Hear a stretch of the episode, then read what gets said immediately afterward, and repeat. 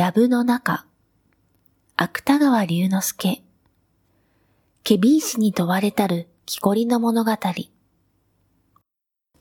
さようでございます。あの死骸を見つけたのは私に違いございません。私は今朝、いつもの通り、裏山の杉を切りに参りました。すると、山陰の藪の中にあの死骸があったのでございます。あったところでございますか？それは、山科の駅地からは四五丁ほど隔たっておりましょう。竹の中に痩せすぎの混じった人気のないところでございます。死骸は花田の水管に都風の錆びえ星をかぶったまま仰向けに倒れておりました。何しろ一刀とは申すものの胸元の突き傷でございますから。死骸の周りの竹の落ち葉は巣をにしみたようでございます。いえ、血はもう流れてはおりません。傷口も乾いておったようでございます。おまけにそこには馬映えが一匹、私の足音も聞こえないようにべったり食いついておりましたっけ。太刀か何かは見えなかったか？いえ、何もございません。ただ、そのそばの杉の根型に縄が一筋落ちておりました。それから、そうそう、縄の他にも串が一つございました。死骸の周りにあったものは、この二つ切りでございます。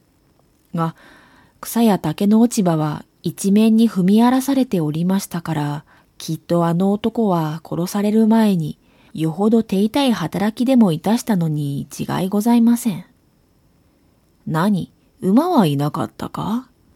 あそこは一体馬なぞには入れないところでございます。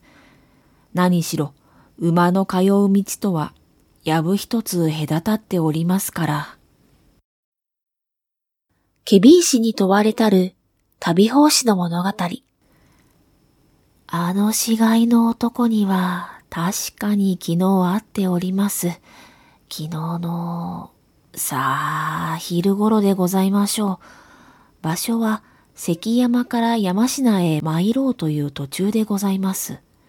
あの男は馬に乗った女と一緒に関山の方へ歩いて参りました。女は無視を垂れておりましたから顔は私にはわかりません。見えたのはただ萩重ねらしい絹の色ばかりでございます。馬は月毛の確か奉仕神の馬のようでございました。竹でございますか？竹は良きもございましたか？何しろ社門のことでございますから、その辺ははっきり存じません。男は、いえ、太刀も帯びておれば弓矢も携えておりました。黒い塗り絵びらへ二重余りそやを刺したのは、ただいまでもはっきり覚えております。あの男がかようになろうとは夢にも思わずおりましたが、誠に人間の命などはにょろやくにょでんに違いございません。やれやれ、何とも申しようのない気の毒なことをいたしました。ケビー氏に問われたる方面の物語。私が絡め取った男でございますか？これは確かに多襄丸という名高い盗人でございます。もっとも私が絡め取った時には馬から落ちたのでございましょう。粟田口の石橋の上にうんうんうなっておりました。時刻でございますか？時刻は昨夜の初更頃でございます。いつぞや私が捕らえ損じた時にも、やはりこの紺の水干に打ち出しの太刀を吐いておりました。ただ、今はその他にもご覧の通り、弓矢の類さえ携えております。さようでございますか。あの死骸の男が持っていたのも。では人殺しを働いたのは、この多条丸に違いございません。皮を巻いた弓、黒塗りのエビラ、鷹の葉のそやが十七本。これは皆、あの男が持っていたものでございましょう。はい。馬もおっしゃる通り、奉仕神の月毛でございます。その畜生に落とされるとは何かの因縁に違いございません。それは石橋の少し先に長いはずなを引いたまま道端の青すすきを食っておりました。この多条丸というやつは楽中に徘徊する盗人の中でも女好きのやつでございます。去年の秋、鳥部寺の瓶鶴の後ろの山に物詣に来たらしい女房が一人、目のわらわと一緒に殺されていたのはこいつの仕業だとか申しておりました。その月毛に乗っていた女も、こいつがあの男を殺したとなれば、どこへどうしたかわかりません。差し出がましゅうございますが、それもご戦議くださいまし。ケビー氏に問われたるオーナの物語。はい。あの死骸は手前が娘が片付いた男でございます。が、都のものではございません。若さの国府の侍でございます。名は金沢の竹広。年は二十六歳でございました。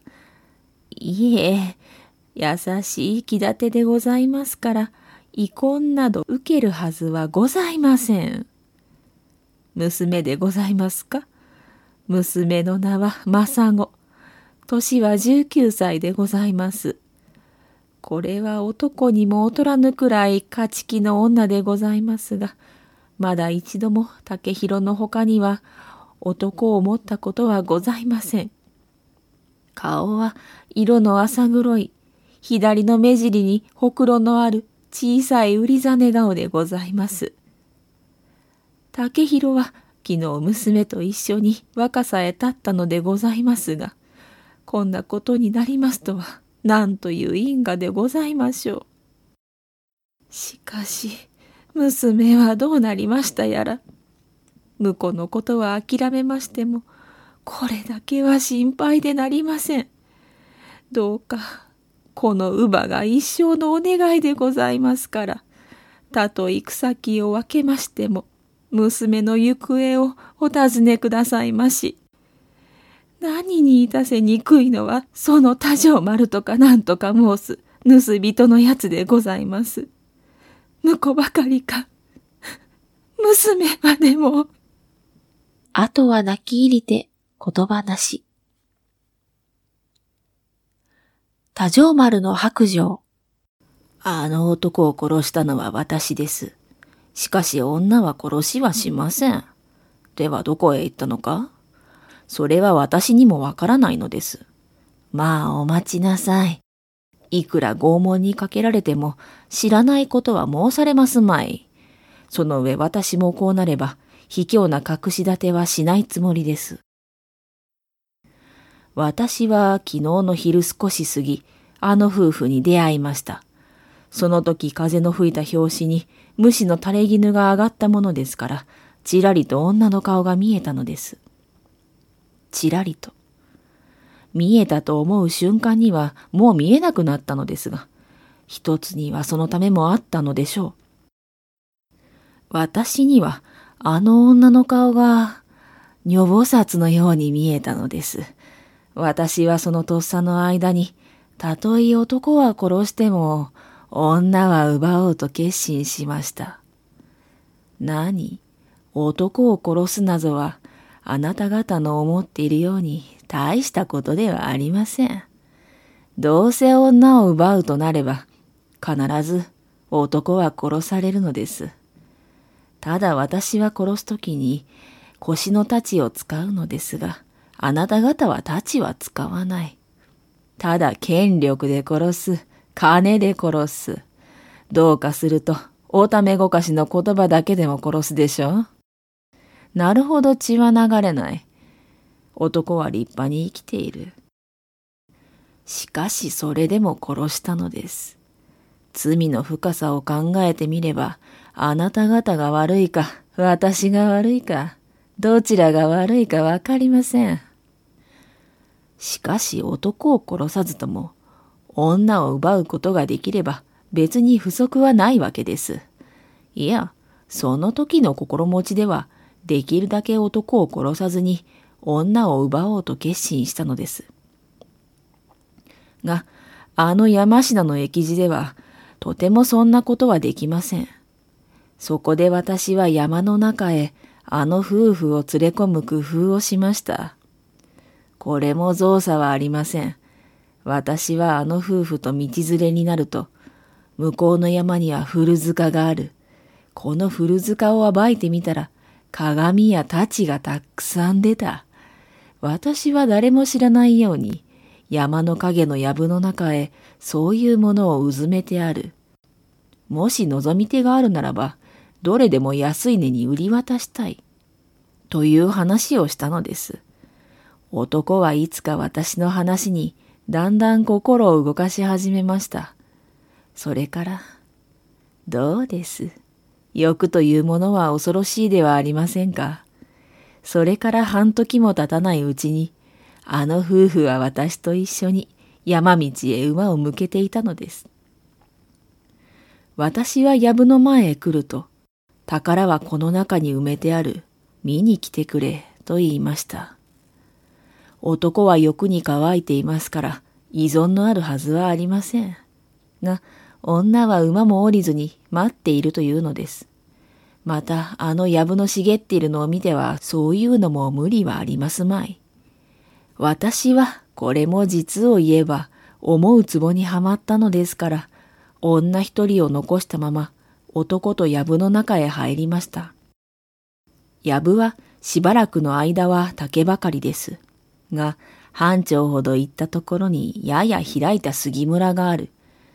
私の仕事をし遂げるのには、これほど都合のいい場所はありません。私は藪を押し分けながら、宝は杉の下に埋めてあると、もっともらしい嘘をつきました。男は私にそう言われると、もう痩せすぎがついて見える方へ一生懸命に進んでいきます。そのうちに竹がまばらになると何本も杉が並んでいる。私はそこへ来るが早いか、いきなり相手を組み伏せました。男も太刀を吐いているだけに力は相当あったようですが、不意を打たれてはたまりません。たちまち一本の杉の根型へくくりつけられてしまいました。縄ですか？縄は盗人のありがたさにいつ塀を越えるかわかりませんから、ちゃんと腰につけていたのです。もちろん、声を出させないためにも、竹の落ち葉を頬張らせれば他に面倒はありません。私は男を片付けてしまうと、今度はまた女のところへ、男が急病を起こしたらしいから見に来てくれと言いに行きました。これも図星に当たったのは申し上げるまでもありますまい。女は一目傘を脱いだまま私に手を取られながら藪の奥へ入ってきました。ところがそこへ来てみると男は杉の根に縛られている。女はそれを一目見るなり、いつの間に懐から出していたか、きらりとさすがを引き抜きました。私はまだ今までにあのくらい気性の激しい女は一人も見たことがありません。もしその時でも油断していたらば、一月に火腹をつかれたでしょう。いや、それは身をかわしたところが、無に無残に切り立てられるうちにはどんな怪我もしかねなかったのです。が、私も多少丸ですから、どうにかこうにか太刀も抜かずに、とうとうさすがを撃ち落としました。いくら気の勝った女でも獲物がなければ仕方がありません。私はとうとう思い通り、男の命は取らずとも女を手に入れることはできたのです。男の命は取らずとも。そうです。私はその上にも男を殺すつもりはなかったのです。ところが、泣き伏した女を後に藪の外へ逃げようとすると、女は突然私の腕へ気違いのようにすがりつきました。しかもキレギレに叫ぶのを聞けば、あなたが死ぬか夫が死ぬか、どちらか、どちらか一人死んでくれ。二人の男に恥を見せるのは死ぬよりも辛い、というのです。いや、そのうちどちらにしろ、生き残った男に連れ添いたい。そうもあえぎあえぎ言うのです。私は、その時呆然と、男を殺したい気になりました。こんなことを申し上げると、きっと私はあなた方より残酷な人間に見えるでしょう。しかしそれはあなた方があの女の顔を見ないからです。ことにその一瞬間の燃えるような瞳を見ないからです。私は女と目を合わせたとき、たとえ雷に撃ち殺されても、この女を妻にしたいと思いました。妻にしたい。私の念頭にあったのは、ただこういう一言だけです。これはあなた方の思うように、癒しい色欲ではありません。もしその時色欲の他に何も望みがなかったとすれば、私は女を蹴倒してもきっと逃げてしまったでしょう。男もそうすれば私の太刀に血を塗ることにはならなかったのです。が、薄暗い藪の中にじっと女の顔を見た刹那、私は男を殺さない限り、ここは去るまいと覚悟しました。しかし男を殺すにしても、卑怯な殺し方はしたくはありません。私は男の縄を解いた上、立ち打ちをしろと言いました。杉の根型に落ちていたのは、その時捨て忘れた縄なのです。男は血相を変えたまま、太い太刀を引き抜きました。と思うと口も聞かずに、奮然と私へ飛びかかりました。その太刀打ちがどうなったかは、申し上げるまでもありますまい。私の太刀は23号目に相手の胸を貫きました。23号目に。どうかそれを忘れずにください。私は今でもこのことだけは関心だと思っているのです。私と20号切り結んだものは天下にあの男一人だけですから。私は男が倒れると同時に血に染まった刀を下げたなり、女の方を振り返りました。すると、どうです？あの女はどこにもいないではありませんか。私は女がどちらへ逃げたか、杉村の間を探してみました。が、竹の落ち葉の上には、それらしい跡も残っていません。また耳を澄ませてみても、聞こえるのはただ男の喉に断末魔の音がするだけです。ことによるとあの女は私が立ち打ちを始めるが早いか、人の助けでも呼ぶために藪をくぐって逃げたのかもしれない。私はそう考えると、今度は私の命ですから、太刀や弓矢を奪ったなり、すぐにまた元の山道へ出ました。そこにはまだ女の馬が静かに草を食っています。その後のことは申し上げるだけ無用の口数に過ぎますまい。ただ都へ入る前に、太刀だけはもう手放してしまいました。私の白状はこれだけです。どうせ一度はお家の小杖にかける首と思っていますから、どうか極刑に合わせてください。清水寺に来れる女の懺悔。その紺の水管を着た男は私を手ごめにしてしまうと、縛られた夫を眺めながら、あざけるように笑いました。夫はどんなに無念だったでしょう。いくら身もだえをしても、体中にかかった縄目は一層ひしひしと食い入るだけです。私は思わず夫のそばへ転ぶように走り寄りました。いえ、走り寄ろうとしたのです。しかし、男はとっさの間に私をそこへ蹴倒しました。ちょうどその畳です。私は夫の目の中に何とも言いようのない輝きが宿っているのを悟りました。何とも言いようのない。私は、あの目を思い出すと、今でも身震いが出ずにはいられません。口さえ一言も聞けない夫は、その刹那の目の中に一切の心を伝えたのです。しかし、そこにひらめいていたのは、怒りでもなければ悲しみでもない。ただ、私を蔑んだ冷たい光だったではありませんか？私は男に蹴られたよりも、その目の色に打たれたように、我知らず何か叫んだぎり、とうとう気を失ってしまいました。そのうちにやっと気がついてみると、あの紺の水管の男は、もうどこかへ行っていました。後にはただ杉の根型に、夫が縛られているだけです。私は竹の落ち葉の上に、やっと体を起こしたなり、夫の顔を見守りました。が、夫の目の色は、少しもさっきと変わりません。やはり冷たい下げ墨の底に、憎しみの色を見せているのです。恥ずかしさ、悲しさ、腹立たしさ。その時の私の心の内は何と言えばいいのかわかりません。私はよろよろ立ち上がりながら、夫のそばへ近寄りました。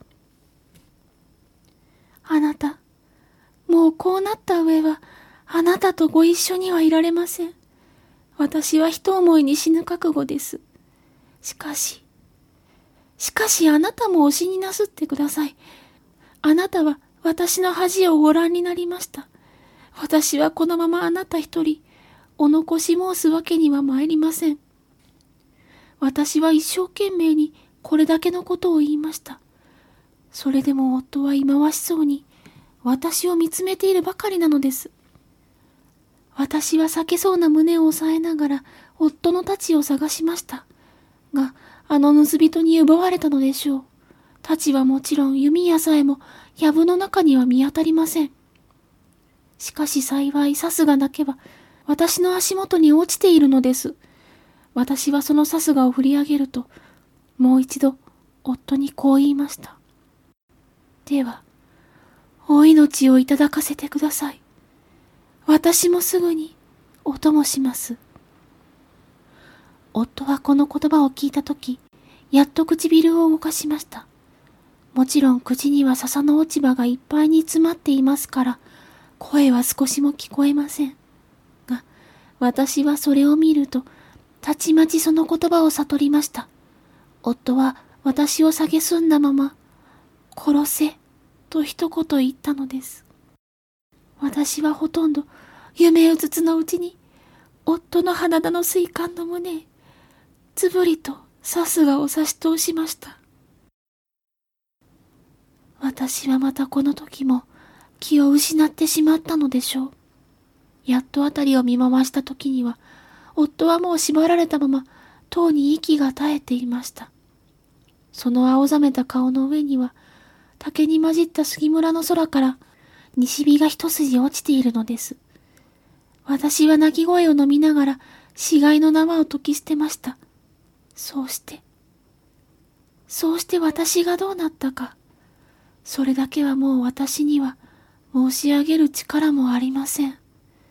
とにかく私はどうしても死にきる力がなかったのです。さすがに喉を突き立てたり、山の裾の池へ身を投げたり、いろいろなこともしてみましたが、死にきれずにこうしている限り、これも自慢にはなりますまい。私のように不甲斐ない者は、大時代碑の完全音菩薩も、お見放しなすったものかもしれません。しかし、夫を殺した私は、盗人の手ごめにあった私は、一体どうすればよいのでしょう。一体私は、私は。巫女の口を借りたる資料の物語。盗人は妻を手ごめにすると、そこへ腰を下ろしたまま、いろいろ妻を慰め出した。俺はもちろん口は聞けない。体も杉の根に縛られている。が、俺はその間に何度も妻へ目配せをした。この男の言うことを真に受けるな。何を言っても嘘と思え。俺はそんな意味を伝えたいと思った。しかし妻は焦然と笹の落ち葉に座ったなり、じっと膝へ目をやっている。それがどうも盗人の言葉に聞き入っているように見えるではないか。俺は妬ましさに身もだえをした。が、盗人はそれからそれへと巧妙に話を進めている。一度でも肌身を汚したとなれば、夫との仲も折り合うまい。そんな夫に連れ添っているより、自分の妻になる気はないか。自分は愛おしいと思えばこそ、大それた真似も働いたのだ。盗人はとうとう大胆にも、そういう話さえ持ち出した。盗人にこう言われると、妻はうっとりと顔をもたげた。俺はまだあの時ほど美しい妻を見たことがない。しかしその美しい妻は、現在縛られた俺を前に、なんと盗人に返事をしたか。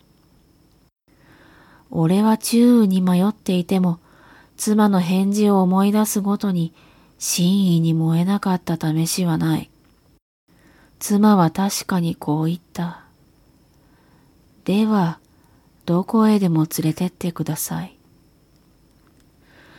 妻の罪はそれだけではない。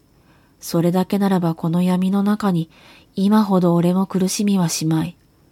しかし、妻は夢のように盗人に手を取られながら藪の外へ行こうとすると、たちまち眼色を失ったなり、杉の根の俺を指さした。